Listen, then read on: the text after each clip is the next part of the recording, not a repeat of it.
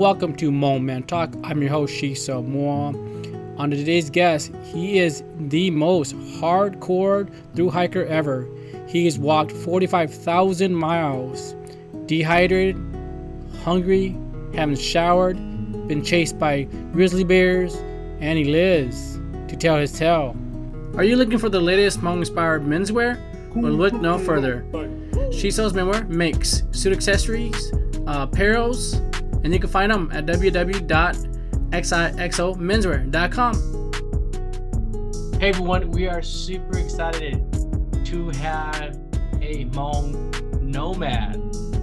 Not in his nature habitat. He is in his uh, must be an apartment or condo or home. Um, and he is here with us to join us. Welcome, LP. How's it going, man? I'm doing pretty good. A little chilly on this uh, spring morning, but doing okay. I've seen. I'm pretty sure you've seen a lot more colder out hiking in the middle of nowhere. Um, yeah, yeah. I've gone over a couple snowy passes. Uh, I have. Yep. Before we move on further, LP, tell us one thing we do not know about you. Oh, okay. Um, you know, one thing that uh, people out in either the through hiking community or the Hmong community might not know about me is that I'm an artist. Uh, I really enjoy drawing. Um, I've been a passion of mine for a long time since I was a little kid. And, uh, you know, I have a little notebook that I take with me often when I'm out on trail and I'll just either draw or I'll, I'll do poetry. I'm a big fan of doing haikus. Awesome. Maybe you can share something you haven't seen yet. Sure, of course. I mean, you are indeed the Hmong nomad. Mm. I, in the community, have not seen anyone as hardcore as you to walk the kind of divides. Uh, I mean, the list goes on. If we just ramble on maybe 50, we'll probably ramble on 15, 20 minutes about the, all the trails and hikes and miles that that's a whole lot of acc- accolade, and I applaud you for that. Hmm. To get in a little bit detail to some of you know what you've been to um you know one thing that i, I wanted to bring up is you were born in uh in laos and thailand am i correct?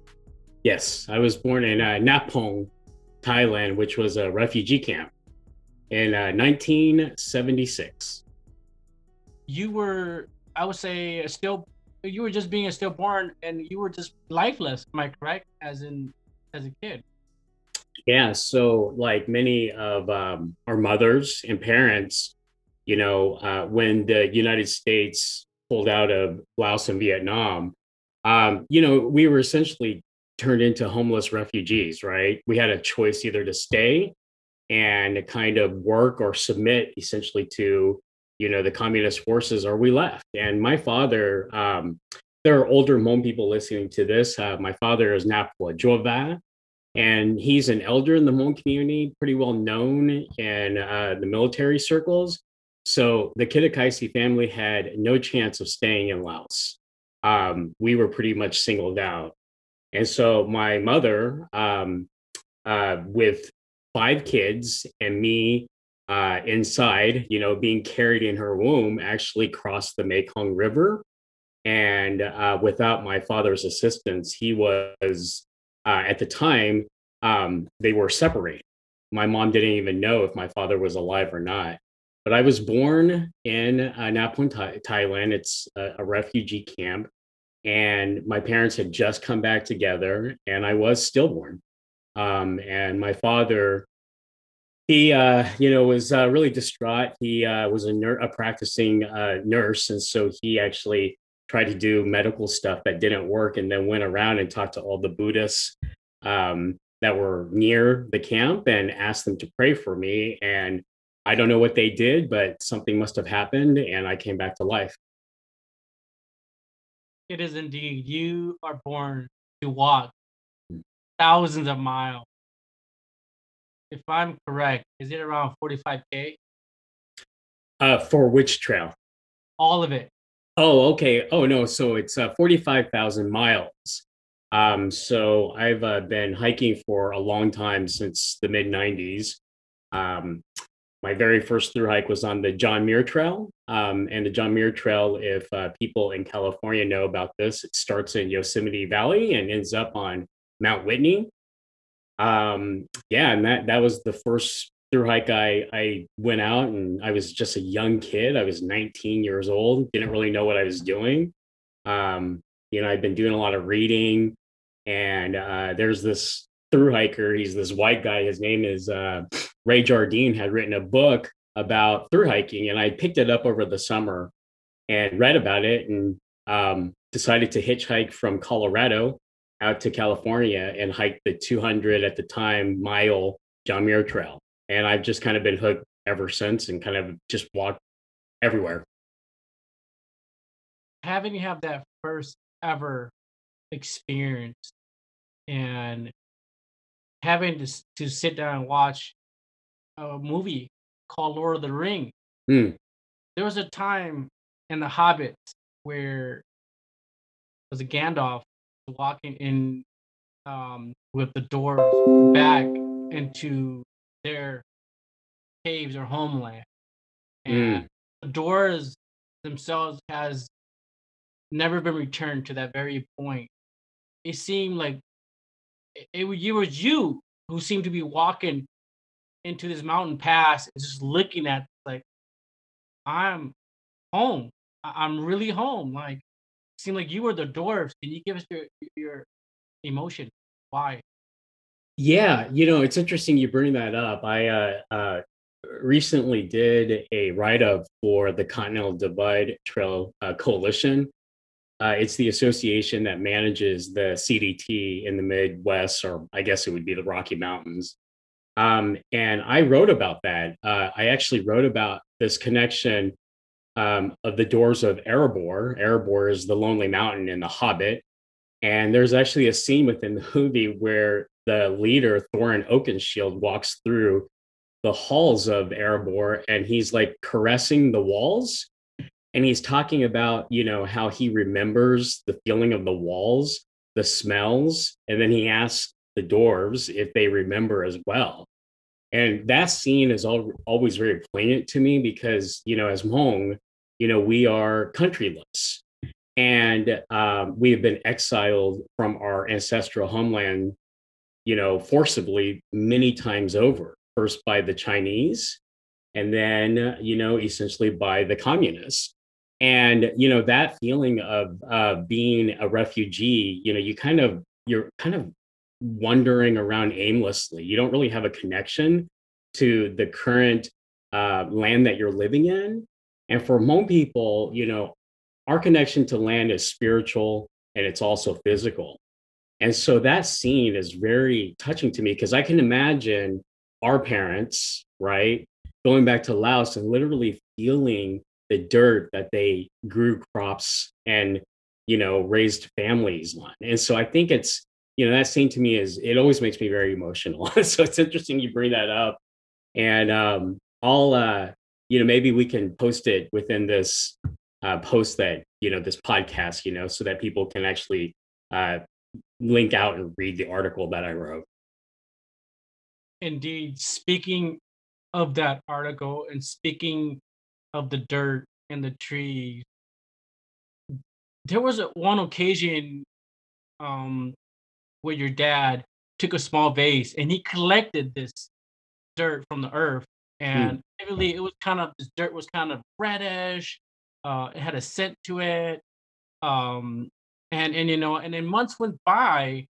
Uh, your dad sprinkled it onto the veggies in your around you know where you guys are located Yep. Kansas, and he chanted in a very low voice. You might have not known what he said at the time, and then but you were there, and he turned to you, and he said, "Always remember, we are of the mountain." right right yeah you know and uh it, it was a very again just a very um, vivid memory that i have with my father um you know i think it's interesting as Hmong men we we have sometimes tumultuous relationships with our dads, our father figures in our lives. And I certainly had that as well. But I also had really great, um, very uh, distinct memories of my dad, like trying to educate and teach me about Hmong way and Hmong culture, right? And I cherish those. Um, and in this instance, you know, my father and really my mom, you know, growing up in Kansas, you know, it's not it's not Laos, right? And so when my family first saw the mountains in Colorado, I mean, I have a very vivid memory of seeing mountains for the first time. It's kind of like seeing the ocean for the first time. And my father, again, like what you said, he collected some um, dirt from the San Juans in, in Colorado, the Rocky Mountains. And he did, he sprinkled it in our vegetable garden. I remember this so distinctly because I remember him doing it. And then he was calling upon our ancestors really to just bless that garden, right?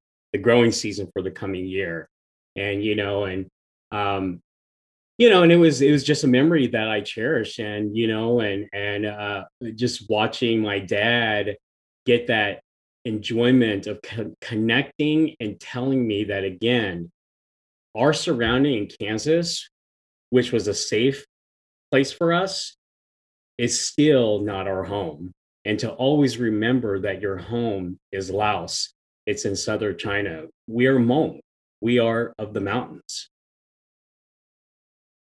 Speaking of mountains, Kansas definitely don't have that. no.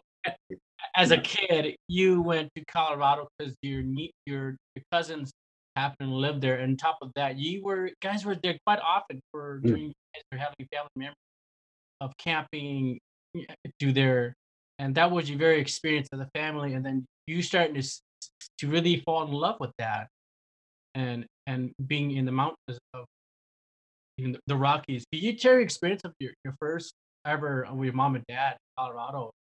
What was your take on that?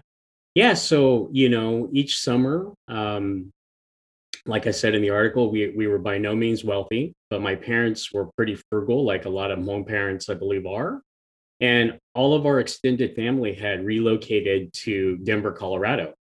And so we, my parents made a point of it to uh, visit um, Denver each summer and to, I guess, really have that connection with our culture.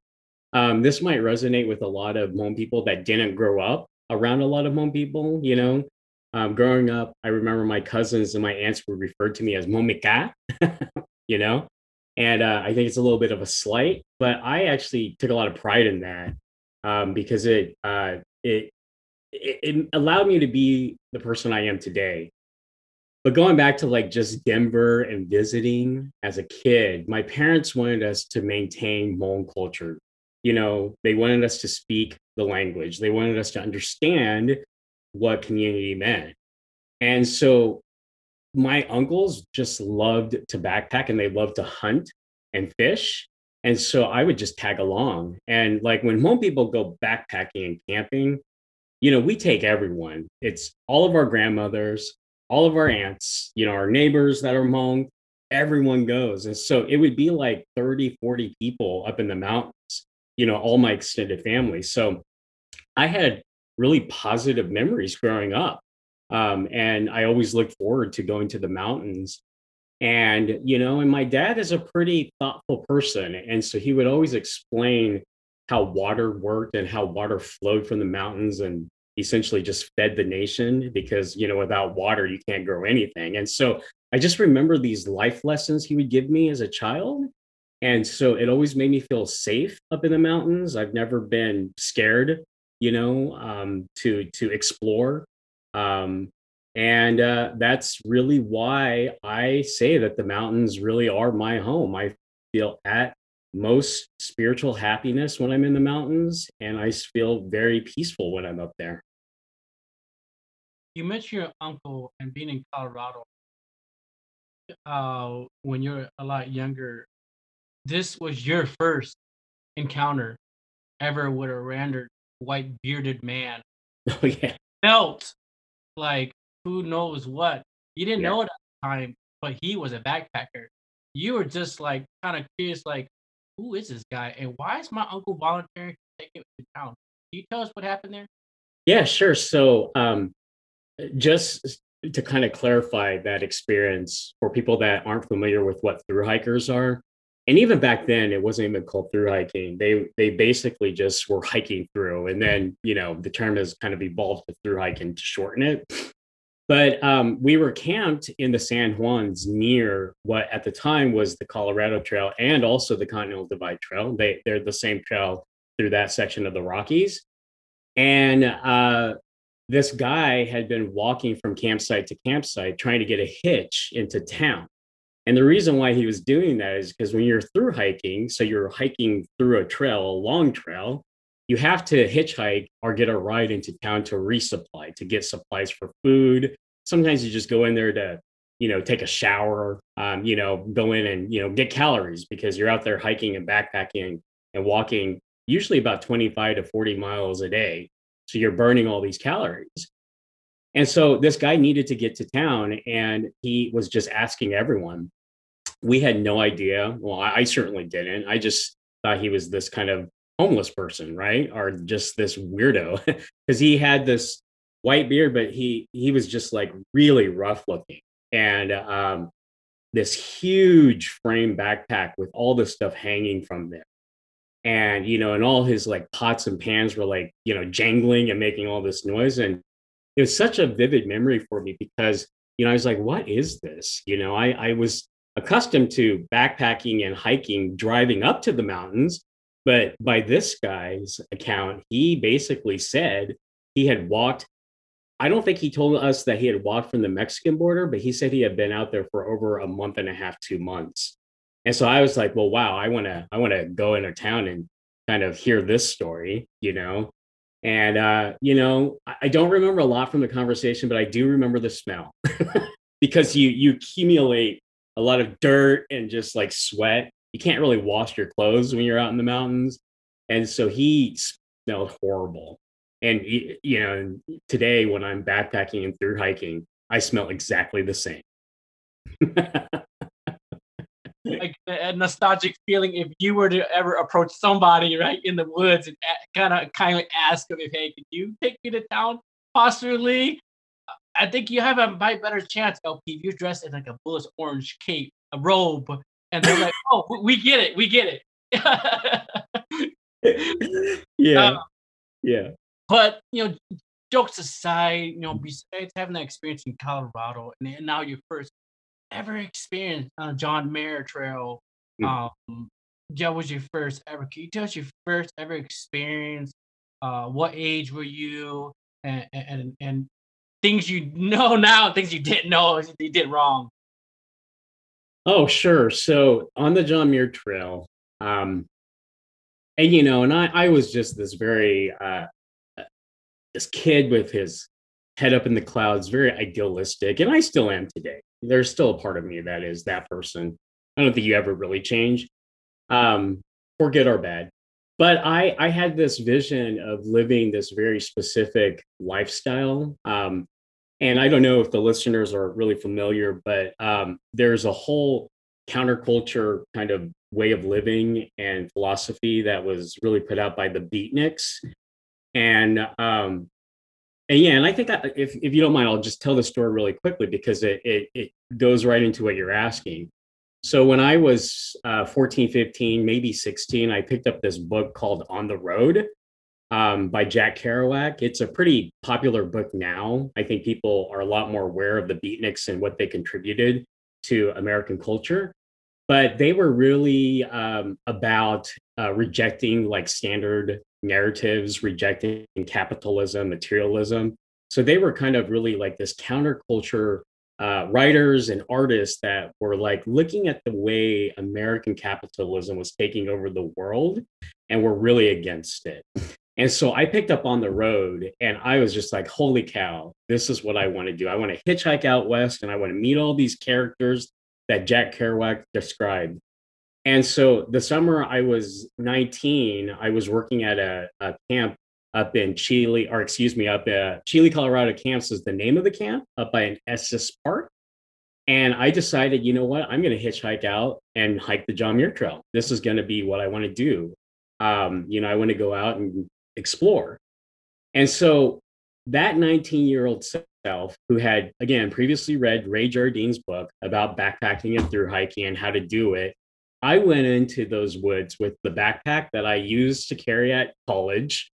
so it's like a little JanSport backpack. Uh, I had a tarp and I had very minimal backpacking gear, like some of this stuff I use as like from a kid. And I was able to still hike, but I was very ultra light and very minimal minimalistic by the standards of the mid 90s because people were still transitioning into ultra light backpacking. And I remember having conversations with um, some old timers, and they're like, "You're gonna die. Like you don't have enough gear." And I was like, "Well, you know, I mean, I I think I'm I'm gonna be okay, you know." And you know, I'm this little like Asian kid, you know, and I was like, "There's no other brown people, right? I'm like the only person, and everyone else is white." And they have all this like huge backpacks and all this really heavy gear and you know and i was able to finish the trail and the one thing that I would tell that person, A, you know, you're going to be walking a lot longer, a lot further. Uh, so don't listen to any of these yahoos. They don't know what they're talking about. Uh, but don't wear cotton socks because that's what I wore. And they tore my feet up, tore my feet up. You're right. down. Okay. I remember that. Yeah. Uh, so that was a mistake was not to wear cotton socks. Obviously, you have uh, hiking boots. You're probably full geared. What were you packing in your JanSport at the time? I had a tarp. I had my uh, childhood sleeping bag. You know, um, I had a pad that I slept on, and then I had a lot of ramen. you know, a lot because it's cheap. It's freeze dried essentially, or not freeze dried, but it's you know dried. All you have to do is just use a little bit of water so it's light. You know and i had um i had a knife. I don't carry that now um because i thought i'd be fighting bears or something out there. Uh and so you know just really basic backpacking gear. And so ray jardine is he's kind of he's kind of the grandfather of uh, ultralight backpacking and through hiking. And he had already field tested all these uh, ideas he had. So instead of boots, he recommended running shoes. Well, I didn't have running shoes, I had tennis shoes, right? But I still wore these thick cotton socks. And so I got blisters like in the first, you know, 20, 30 miles. And I had to take care of my feet and um, I was able to do that. But Ray really started putting forth all these ideas of going super light because it doesn't make sense for that kind of mileage to wear a boot um, just because you're going to tear your feet up boots uh, in the long run are kind of heavier. I, I, I myself even hike with running shoes. Uh, so I'm with Ray on that definitely for sure too. Way to go. Yeah, just watching a few tutorials, like I'm going. I've never, I never own a set of boots. I don't plan on to. Uh, it's just shoes that the running shoes are way lighter. Yeah. Uh, to wear. Uh, and I always prefer shoes uh, as far as running. I always prefer to be very very snug. Uh, do yeah. to blister comes because you have a loose, you have it's gonna your foot's gonna rub back and front, which causes blisters. So I always wear really really snug running shoes versus my casual. But anyhow, um, you, you know your first experience, John Muir. Let's let's talk about your longest, biggest hike. Is that the Continental? Is that, am I correct? No, so the longest hike I've done, it's called the Eastern Continental Trail. And that trail is an amalgamation. So it's a combination of multiple long distance trails. And it starts in Key West. So this is East Coast hiking now. Starts in Key West and ends on Bell Island, Newfoundland, up in Canada. And it's roughly 6,000 miles. I think when I went back to look at the mileage, it was actually about 6,200 miles because I did a lot of side trails. And so when I say it's amalgamation, it's a combination of the Florida Trail, the Appalachian Trail, the Benton MacKaye Trail, and then when you get north of Katahdin, Katahdin, Maine, is the end of the Appalachian Trail, and that's the beginning of the International Appalachian Trail. And so that takes you through the Maritimes of Canada. So that's like New Brunswick, Quebec, um, Prince Edward Island, Nova Scotia, and then eventually you get up onto Newfoundland, which is an island. So you have to do a lot of ferry. So that's the longest hike I've done. Um, and I've actually done it twice now. The first time I did it was 2010.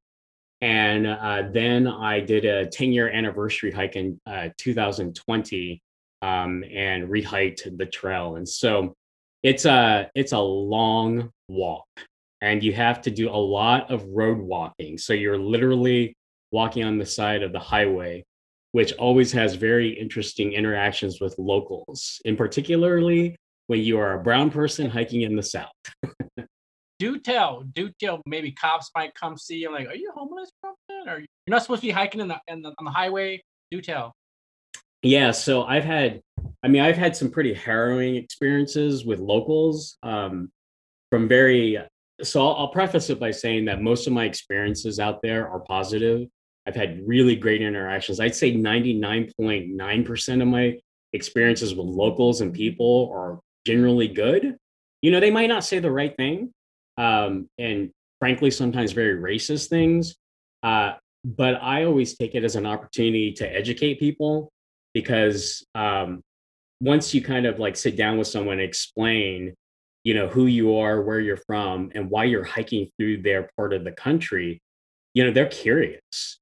And so I always take it, you know, like, like as an opportunity to educate about Hmong people because we are you know America's war heroes essentially. You know, we saved American lives in the Vietnam War. You know, our our our parents and our people, and so it's something to be proud of and celebrate. Um, mean, Americans just don't know about Hmong people; they just have no clue. And so I always take it as an opportunity.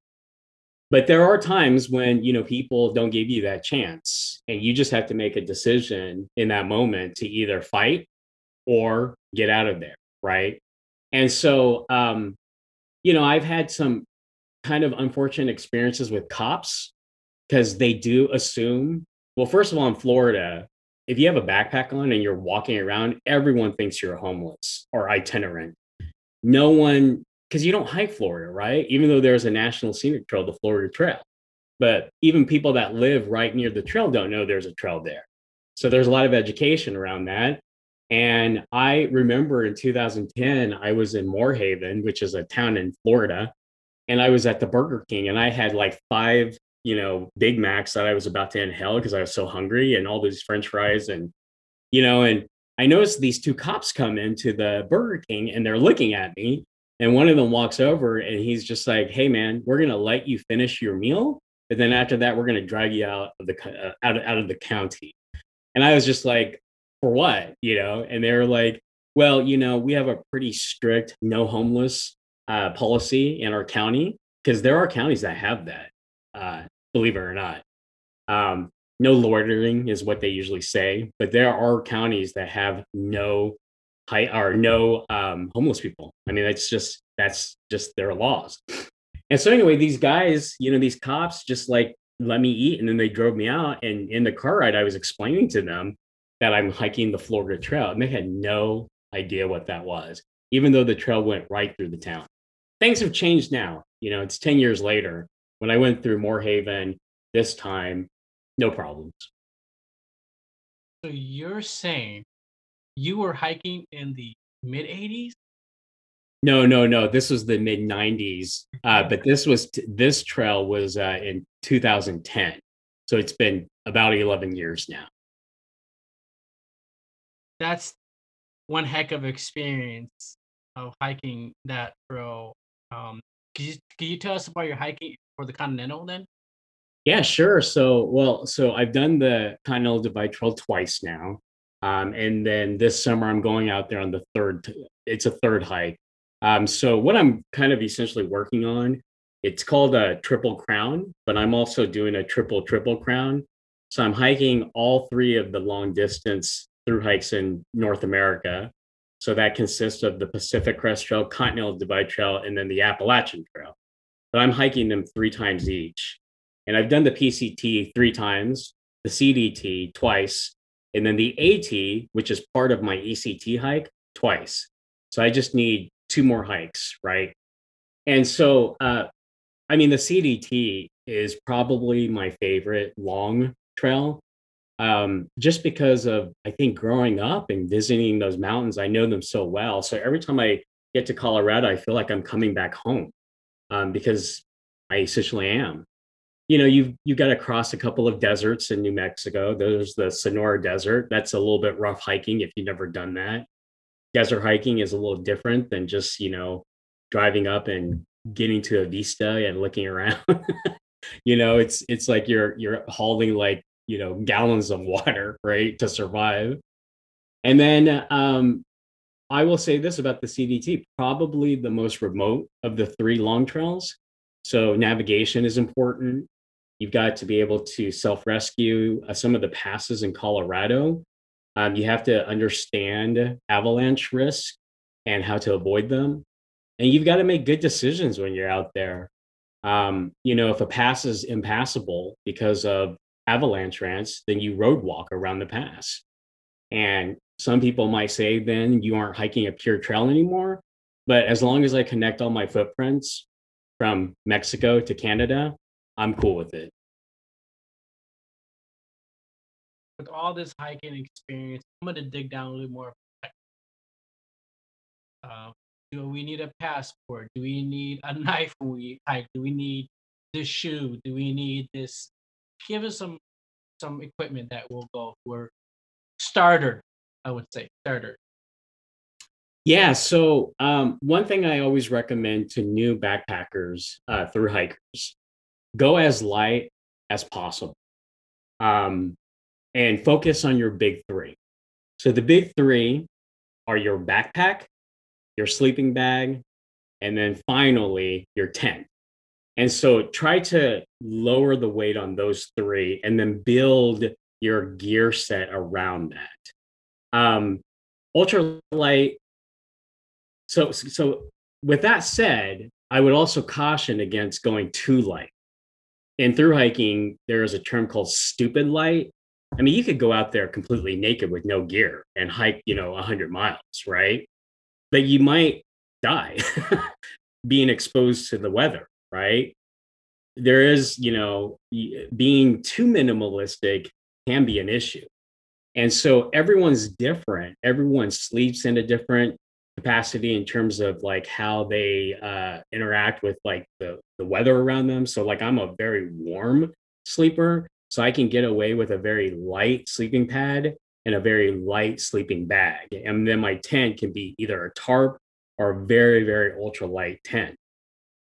So it's really about knowing and understanding your body and how your body reacts to different uh, temperatures and environments. And so you got to do a little bit of testing, right? Field testing.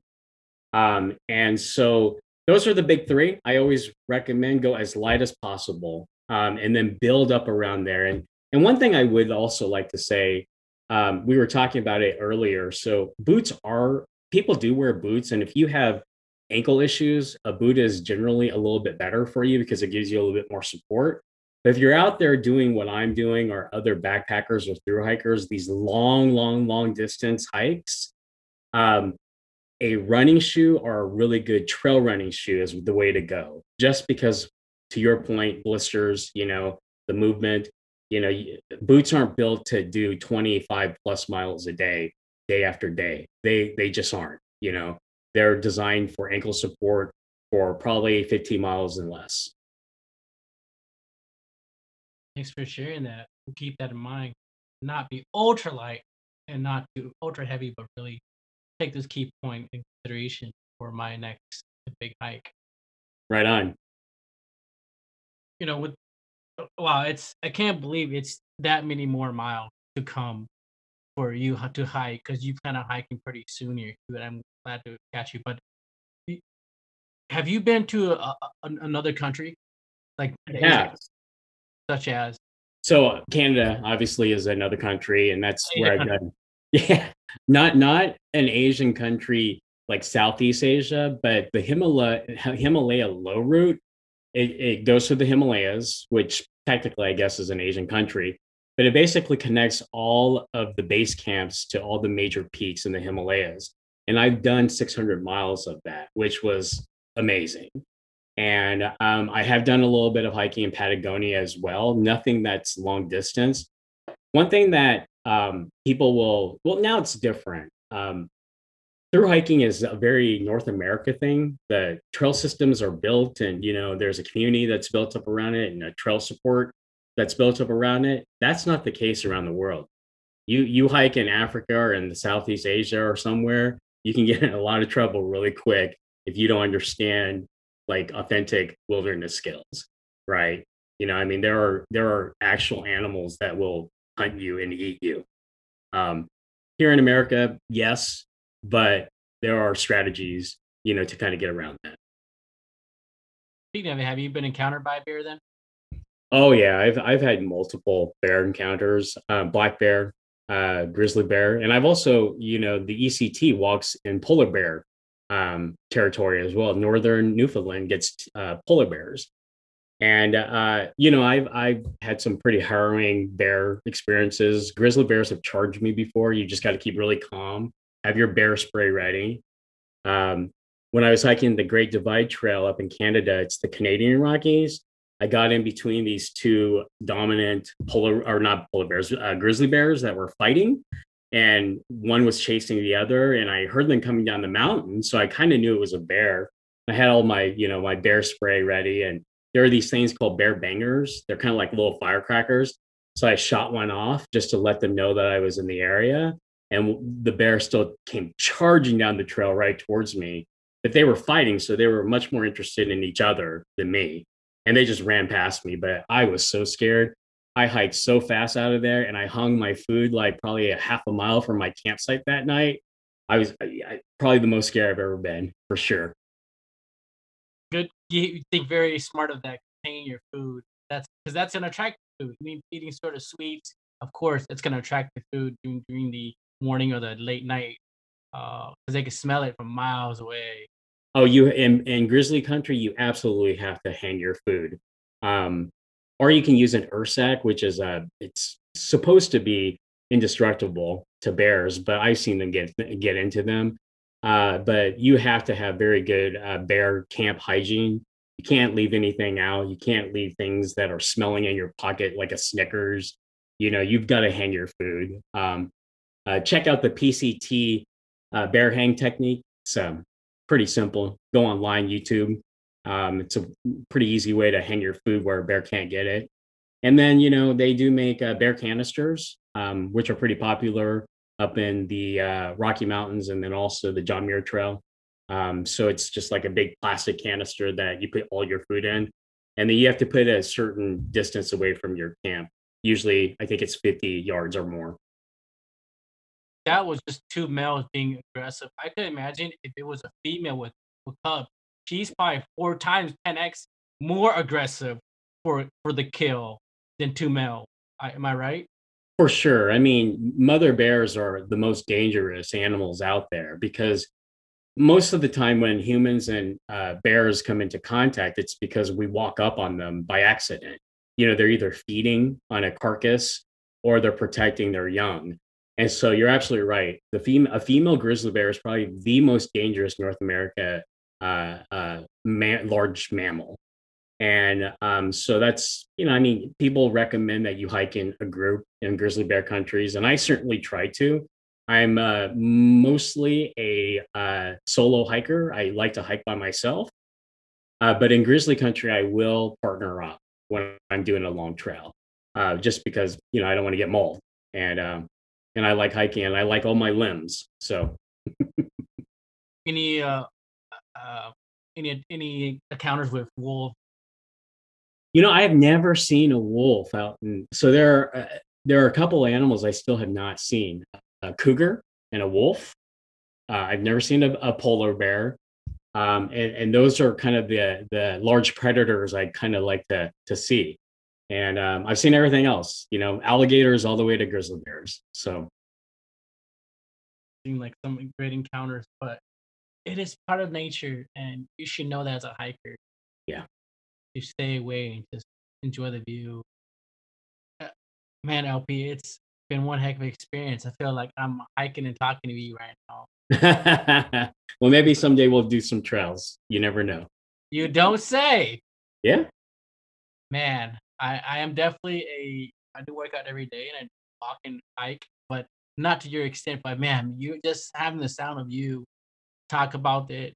Um, because you know, I could just imagine some there's some stress days that you go through, and being right now, we're you know um, a situation with API. You know, I could just imagine there's some days you could take a really deep breath. And you just feel like, you know, I'm home because I'm just hiking in, in the middle of nowhere. For you, I make the assumption that y- your skyscraper is a landscape of mountain, Hmm. and your home is maybe a trailer home, but your living room is the world to see. Sure. That's how I look at you, you know, because I the more I get older, I got thinking about that. Like, no, my, I might want to just a small 16 square foot home, but when I open the door in front of me, it's just a huge living room of the mountains in front of me. So that's how I imagine you, LP. Uh, that's uh, Milo. I don't know if you can hear him barking there. He's my friend's dog. But well, I mean, you're right. I I I have a new view every day when I'm through hiking, right? And I always say it's the best view because you know my tent uh it has the best view. You know, LP, thank you so much for all the advice, and I can't thank you for your time having this chat. Um, I've seen you have walked for a a a PI. Hmm. Right. Can you tell us more about that? Yeah, so um there's been quite a reckoning, right? Um, since George Floyd was murdered last year, uh, a social reckoning within America, but then also globally. And um, the trail is not immune from that. And so, as a brown person, as a BIPOC, and as Hmong AAPI, um, you know, my uh, lived experience of walking in the woods is not an isolating experience. You actually come into contact with a lot of people. And we were talking about some of the experiences on the Florida Trail, but you know, when you're through hiking, you aren't existing in this bubble, right? People are interacting with you and you're coming into contact with people that might not have the best intentions. Um, and I'll just be very explicit. You might come into contact with racist people that are going to prejudge you. And so uh, the Stop AAPI Hate movement, the Stop AAPI Hate movement, again, I'm just going to repeat that, is really bringing awareness to all of the xenophobia and violence that the Asian American and Pacific Islander community has experienced because of um, not to get political, but you know, the last administration was pretty reckless in describing and connecting the pandemic to APIs or blaming us essentially. And you know, I think Americans as a whole, the good side of me or the the idealistic side of me wants to think that we're a good nation, that we aren't racist, but there are racist people out there. And they have taken the language from the past administration to really use that as justification to hurt us. And so, as a brown person, as a Hmong person, as an Asian going out into the community, I want to take up space and challenge these perspectives and viewpoints and have a conversation. Like, I'm not a virus, you know, talk to me. You know, I'll explain to you who the Hmong are. You know, did you know that my father rescued Hmong people, or excuse me, rescued Americans in the 70s? That my people sheltered warriors, your your army that you came over to Laos. You know, I mean, we we need to have that dialogue, and that's part of the reason why I'm raising money. Um, I'm fundraising for uh, the California Affirmative for Action Fund. It's a uh, it's the co-founding organization for Stop AAPI Hate, and um, you know I'm going to be out there and I'm going to be talking about Hmong people. For those who are listening, I'm gonna link that in the show notes as well and the website. You know, LP, I can't thank you for your time again.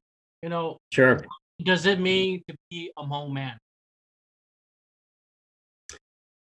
Well, um, you know, eh, that's a really loaded question. I think.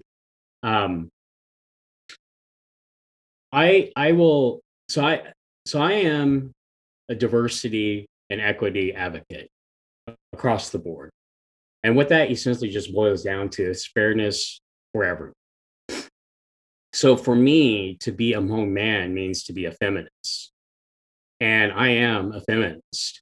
I believe in uh, equity for women and for our Hmong brother, or excuse me, our Hmong mothers, sisters, and aunts, because at our very basic level, we all have someone of the opposite gender, a relationship. You know, it's either a mother, it's an aunt, a sister, whatever. And, you know, at our most basic, we have to advocate for equal treatment. Um, and so I think to be a Hmong man, you have to be a feminist. You have to teach your sons to be feminists. Because if equality is not the answer, you know, to a better society that's going to move forward, then I don't know what is. Secondly, what would you tell the 19 year old LP about through through uh, hiking? you know what I would tell about, oh, about through hiking? Well, uh, what advice would you tell being a backpacker or through hiker? What advice well, would you tell? So one thing that so kid, you know, I, we're Hmong, right? And uh, I remember being 18 and 19 and being pressured to get married and starting a family. And so I would tell that 19 year old kid, right, that was getting ready to go on a John Muir Trail hike, don't listen to what your aunt and uncles are telling you. Don't get married.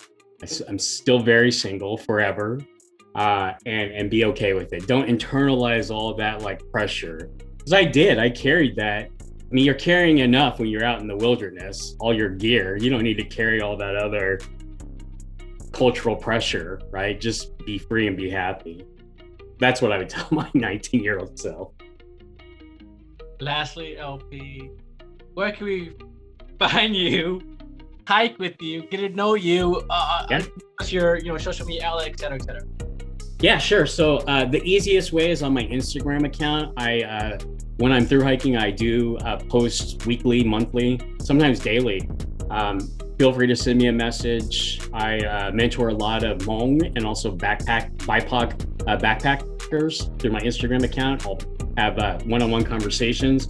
Um, and then also there are two Facebook groups, the Hmong Hikers and the Hmong uh, Hikers Backpackers Facebook group. Uh, I'm pretty, uh, I post in there too and reach out to people. It's just a way, another way to connect. Um, so feel free to reach me, reach out in that, that Facebook group and I'll respond. Again, appreciate your time. That wraps it up, man. Right on. so much. Okay. Sure. Well, that ends our episode. If you haven't yet, visit our website at www.momentalk.com or find us on Facebook, Hmong Talk.